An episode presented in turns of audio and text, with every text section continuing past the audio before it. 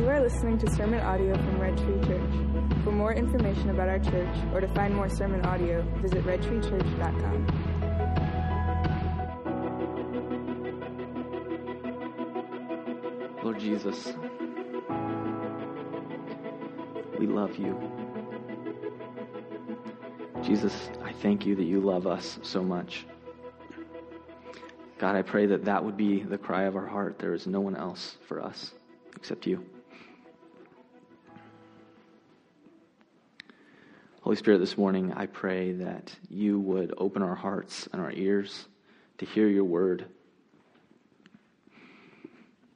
that we would be impacted, that we would be changed by hearing of your love for us.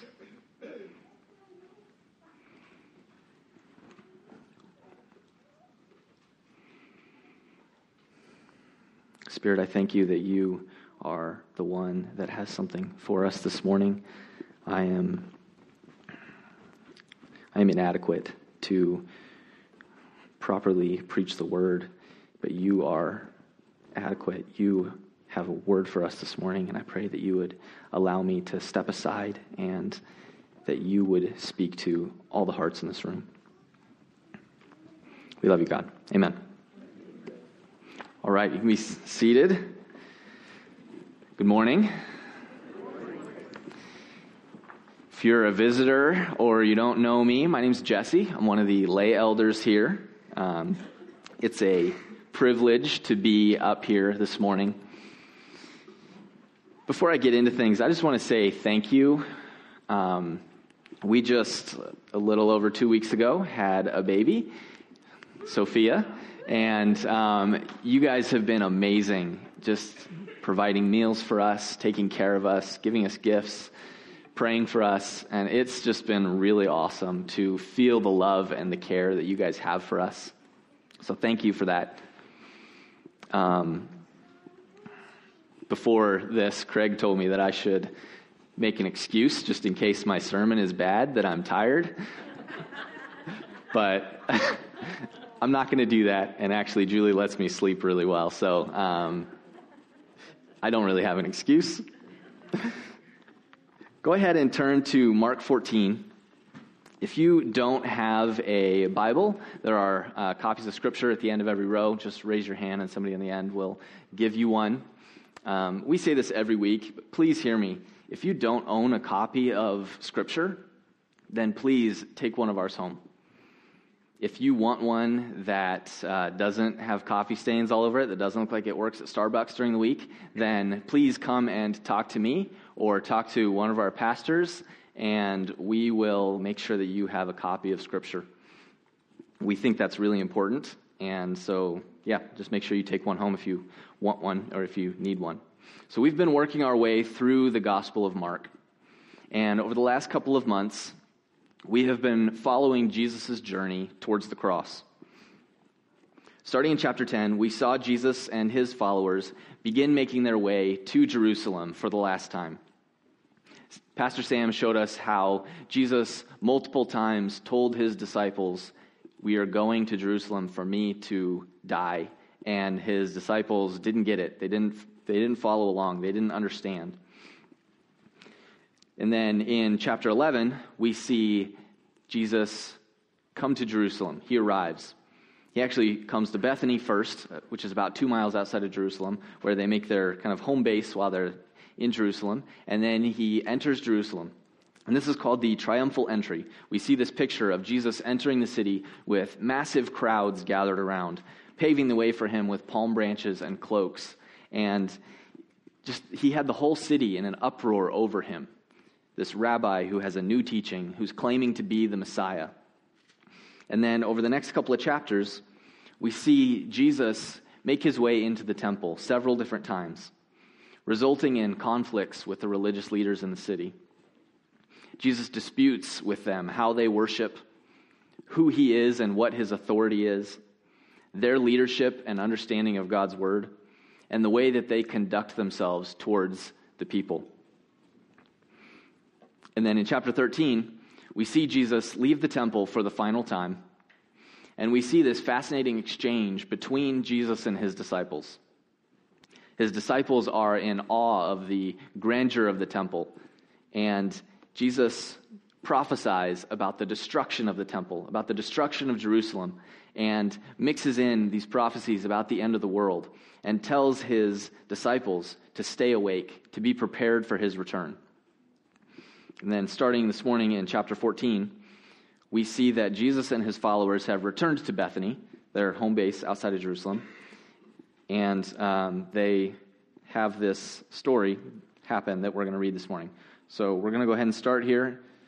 Mark chapter 14, verses 1 through 11. It was now 2 days before the Passover and the Feast of Unleavened Bread. And the chief priests and the scribes were seeking how to arrest him by stealth and kill him. For they said, "Not during the feast, lest there be an uproar from the people." And while he was at Bethany, in the house of Simon the leper, as he was reclining at table, a woman came with an alabaster flask of ointment of pure nard, very costly, and she broke the flask and poured it over his head. There were some there who said to themselves indignantly, "Why was the ointment wasted like that? For this ointment could have been sold for more than 300 denarii and given to the poor." And they scolded her. But Jesus said, "Leave her alone. Why do you trouble her? She has done a beautiful thing to me. For you always have the poor with you, and whenever you want, you can do good for them. But you will not always have me. She has done what she could.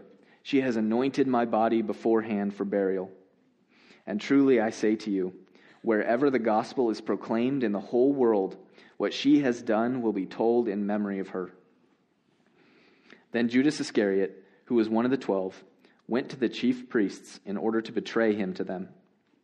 And when they heard it, they were glad and promised to give him money, and he sought an opportunity to betray him. That is the word of the Lord for us this morning. So what I want to do this morning is pretty simple. I just want to spend some time looking at this story. We're going to focus on this. We're going to focus on the people involved. We're going to focus on what happens, the motivations, and then I just want to discuss the primary motivation of this story, what Jesus has for us this morning. So the story. Jesus has spent the last couple days, as I said, evaluating the temple worship and the religious leaders. We see that he walks away disappointed, angry, and sad with the way that they have been treating the worship of God. He walks away disappointed in their religion, in the temple that is supposed to be the place where the presence of God resides and is worshipped. The religious leaders have finally made up their minds that they want Jesus to die. They are ready for him to be gone out of their way. And they begin plotting against him. Jesus goes back out to Bethany, and he sits down for a meal with his friends at Simon the leper's house. While there, a woman comes in and anoints him with a very expensive ointment, which causes an uproar among his disciples at the extravagant waste of money. Jesus defends her, after which we are told Judas decides to betray Jesus and goes to the religious leaders to make a deal with them. So that's our story this morning. It's been a while since I think we've had one of these, but this is a good example of what Pastor Sam likes to call a Markan sandwich, where Mark starts one story, pauses, tells another story, and then resumes the first story. And he does this to use this middle story, the meat of the sandwich, to really illuminate the greater narrative, the outside story, and tell us what's going on. And so we're going to look at this morning. I think the bread of the story, the outer narrative, makes a lot of sense with where we've been in Mark. Jesus has been riling up the religious leaders. He's been in conflict with them, and they're finally done. They're ready to be done with him. And they're trying to figure out a way for that to happen, and Judas makes that way for it to happen.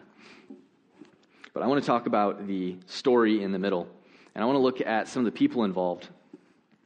So in order to do that, I'm going to just a little bit break one of Pastor Sam's rules, which has been that he is trying to let us look at Mark independently sometimes of some of the other Gospels and just focus on it. But I think that there is value this morning in us looking at another story in John that is the same story, and the account that John gives adds some detail.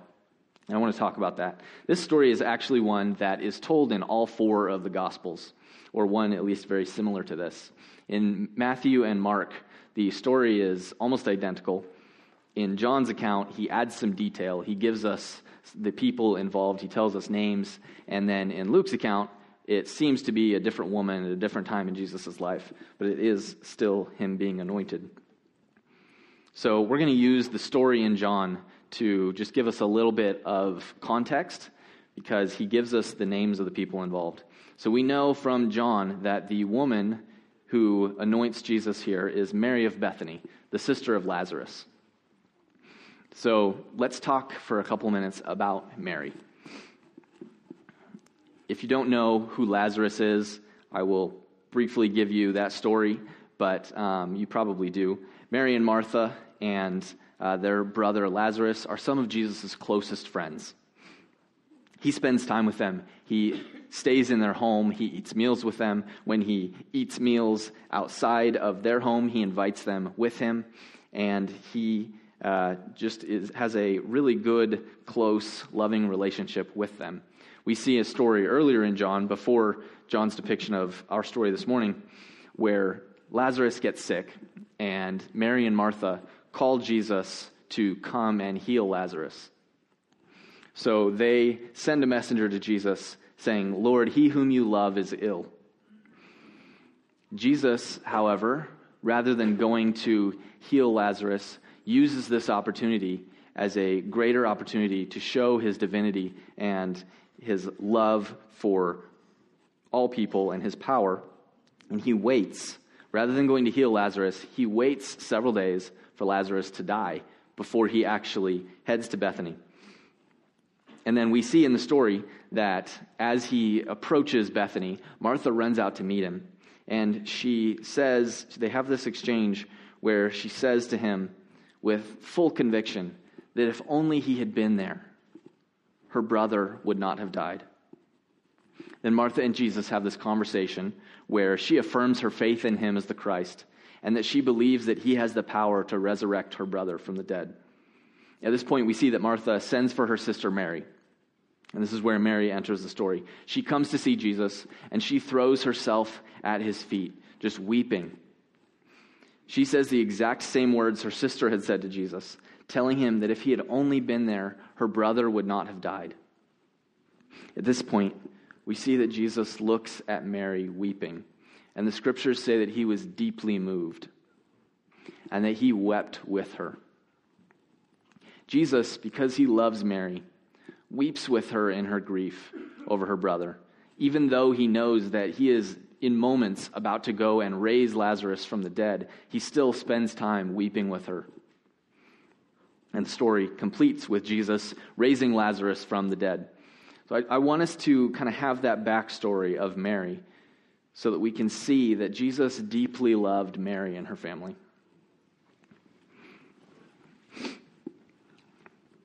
We also see a story in Luke where Mary is depicted as sitting at the feet of Jesus, a place that is classically reserved for the disciples, and she is learning from him in the exact same way that the disciples are. So we know that Mary has a very close relationship with Jesus. She is one of his close friends and is almost in the same vein as one of his disciples.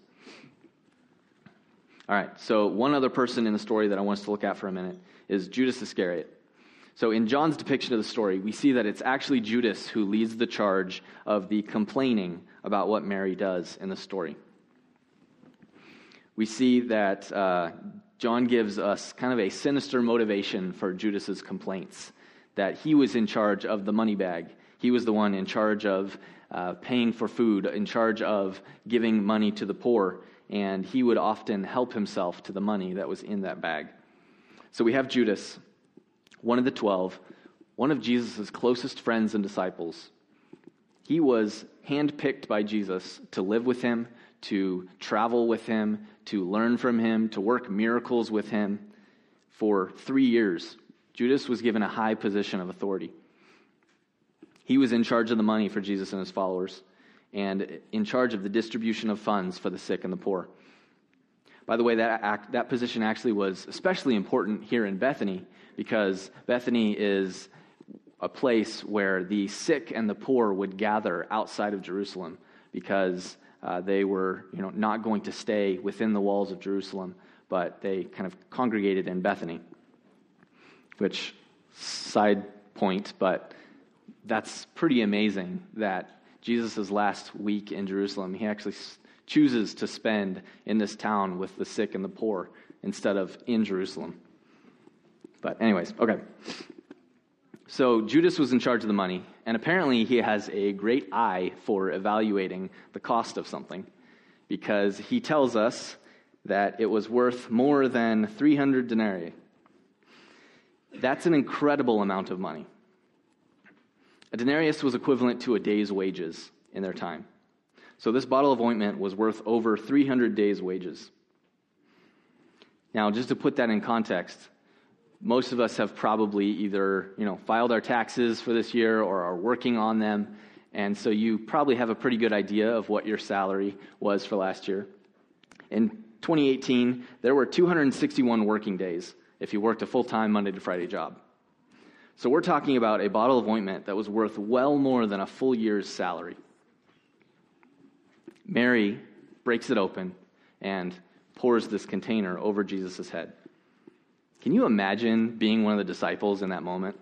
Can you imagine being Judas in that moment and knowing how much this is worth? Just as an example, we use grape juice for our communion. I have no idea how much that costs. We have it up here every week. But can you imagine if we were sitting here and somebody came in with a $30,000 bottle of wine and broke it open and poured it in those glasses for us to use for communion? We would probably be shocked. Someone in the room would probably be outraged. I have no idea if they make $30,000 bottles of wine, but...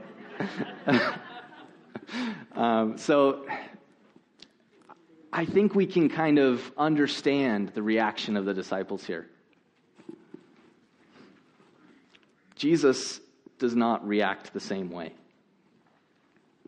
Look at what Jesus says in verse 6. But Jesus said, "Leave her alone. Why do you trouble her? She has done a beautiful thing to me. For you always have the poor with you, and whenever you want, you can do good for them. But you will not always have me. She has done what she could. She has anointed my body beforehand for burial." Jesus doesn't just react in the way that they are not expecting. He actually defends her. He gives her high praise for her actions. Judas is so offended and outraged over this that he decides to go and betray Jesus. And this is where I want to spend the majority of our time this morning. I want to camp on this point. I want to evaluate Mary's actions. I want to evaluate our own motivations and see why Jesus praises her for this. And here's my main theme this morning. Mary loved Jesus in an extravagant way that cost her something. This idea of extravagant love is what I want to talk about. I think for most of us, the word extravagant probably has some negative connotations. I'm one of those people who likes to define words, so I looked up the Webster's Dictionary definition of extravagant, and it's something that exceeds the limits of reason or necessity. It's lacking in moderation or balance, spending much more than necessary, something that is wasteful. These words are things that we, especially as American evangelical Christians, probably see as good and wise. Rightly so. Restraint, moderation, balance, necessity, reason. Mary's actions here don't check any of those boxes. She doesn't show restraint. She doesn't show moderation. She doesn't use reason to figure up the necessity of her action and see if the cost that she spent on this is wasteful. She goes and breaks this bottle of perfume that's worth well more than an entire year's salary and uses it to anoint Jesus.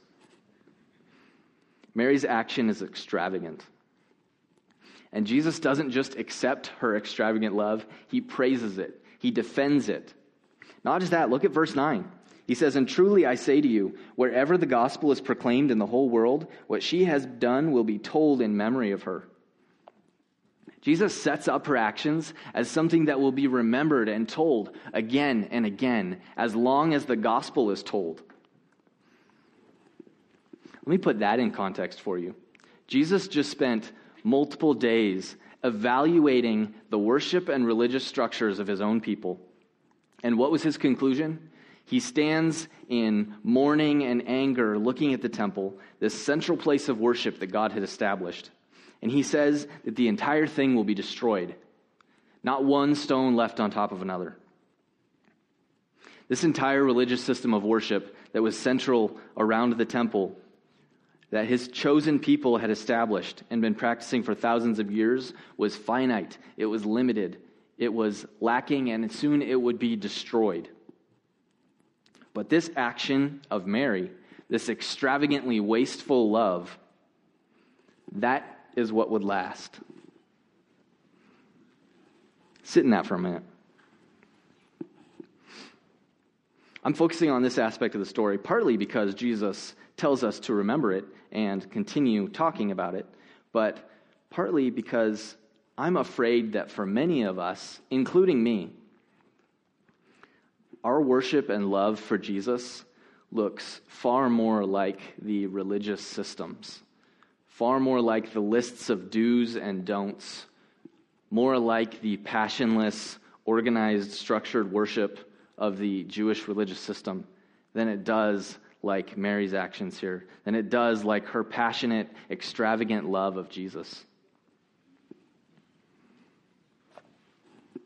I'm guilty of that. I structure my life in a way that I try to be just an effective servant of Christ. I try to worship him well through the systems and structures and personal things that I've set up in my life, in my family's life, and the things that we've set up here as a church. I try to be wise in my understanding and study of Scripture. I try to be effective in ministry. But way too often, I am simply doing those things, simply following the routines I've established because I know I'm supposed to. Not because I deeply and extravagantly love this Jesus and want to be passionate about what he's passionate about. That's a problem. Hear me, we can be doing the most incredible things for Jesus. We can transform our cities. We can care for the poor. We can check off every single box of what the church is supposed to be doing and what we are supposed to be in the world. But if we don't have this extravagant heart of love for Jesus, then we have missed the point. This is what God wants from us. This is the theme throughout all of Scripture. We constantly see God showing his extravagant love for his people and asking them to have an extravagant love in return. It's not surprising that Jesus sums up the entirety of the law as love for God with everything we have and love for our neighbor likewise. So if you're like me and you struggle with that extravagant love, how do we get there? How do we have this same extravagant love for Jesus that Mary shows?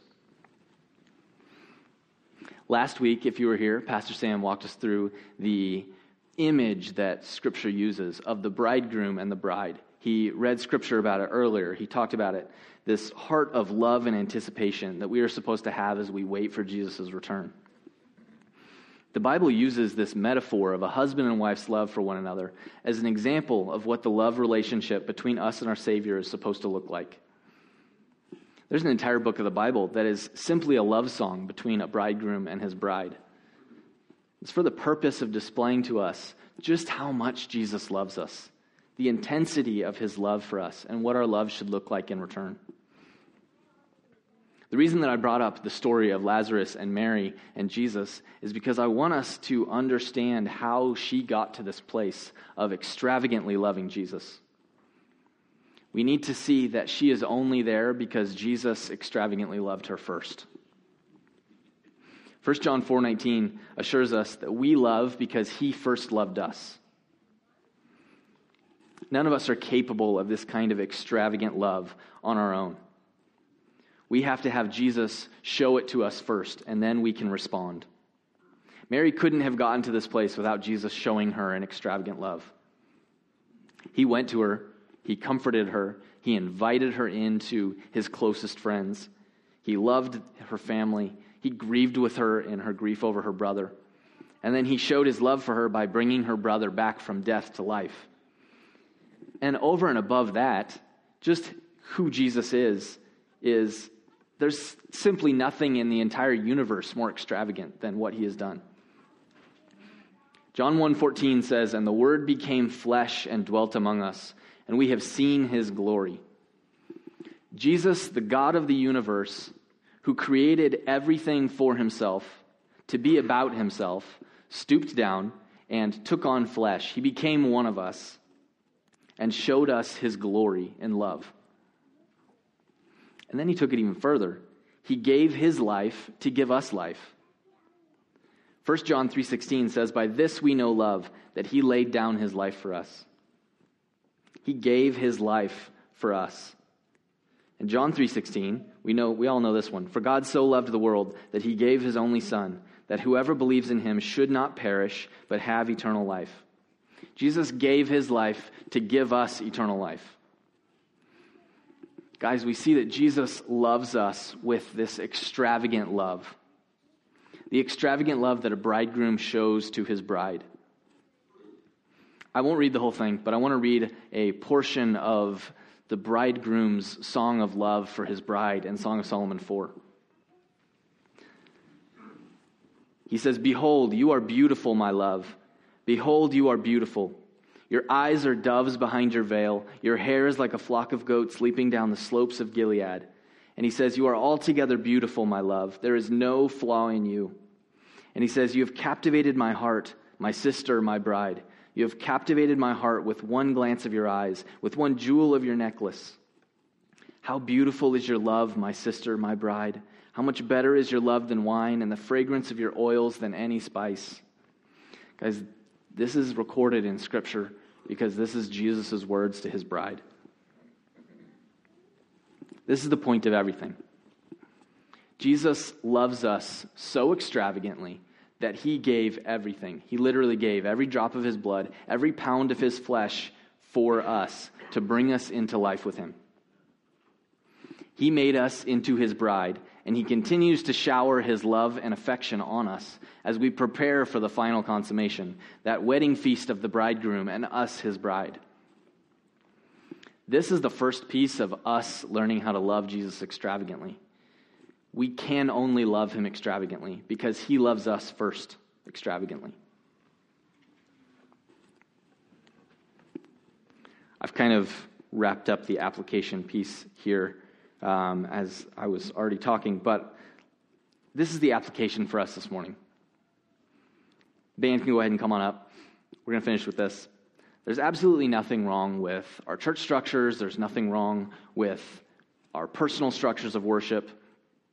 And don't hear me say that our love for Jesus needs to look like going out and buying a bottle of perfume that costs a year's worth of salary. That's not what Jesus is saying. But what I do want you to hear me say this morning is that when it comes to our love for Jesus, we need to realize that he didn't hold anything back. He didn't carefully look at his resources and decide how much he could afford to give for us. He didn't look at how much of his time and money it would be wise to spend on us.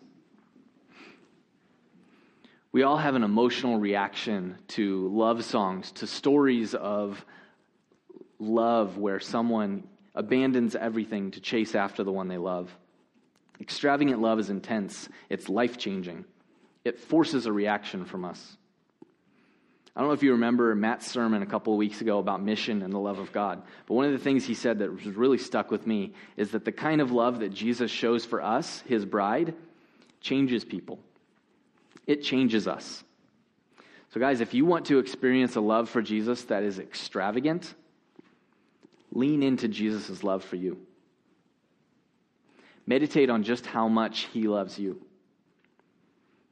Read the Song of Solomon. Read the Gospel of John. Read 1 John. Read 1 Corinthians 13. Read the book of Ephesians. There are hundreds of scriptures that speak about how much he loves us.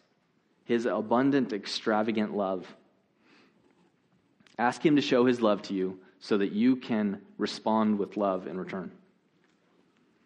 And maybe when we consider our love for him, when we consider how we worship him, how much we're willing to give of ourselves to him, of our time, our money, our emotional energy, maybe we should be willing to make sure it costs us something. Maybe we should be willing to give every bit of it. Maybe we should consider how we can love him in an extravagant way that costs us something. Because listen, the temple was destroyed. All of the money and time and effort that went into creating that building is gone. It's forgotten. It's scattered. In the scope of eternity, none of that matters. But what does matter is Mary's extravagant love for Jesus. That story will continue to be told. We're going to spend a couple minutes in response this morning. And I want each of us to spend some time thinking about Jesus' love for us, to think about how we respond in love to him.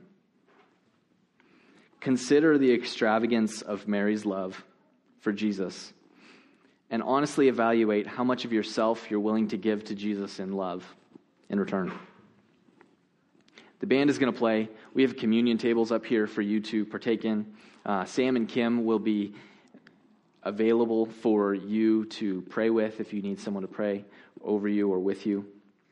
I just want us all to take a couple of minutes and reflect on Jesus' love for us. Reflect on our response and what it should be. He gave everything because he loves us extravagantly. How should we respond?